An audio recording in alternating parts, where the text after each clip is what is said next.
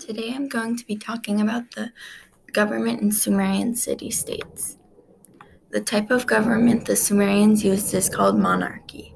The Sumerians did not write down their laws. The kings would pass the laws, and then people would be expected to learn it and expected to follow those laws. It was common for a ruler to also be the high priest of the religion their people followed.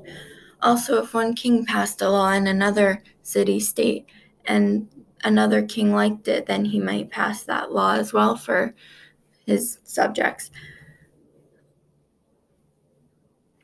Each city state had a different king.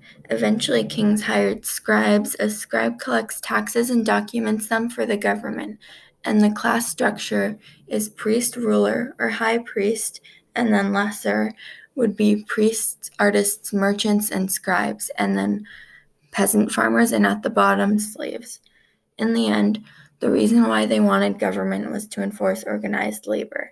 Also, the Sumerians were the first to use organized government.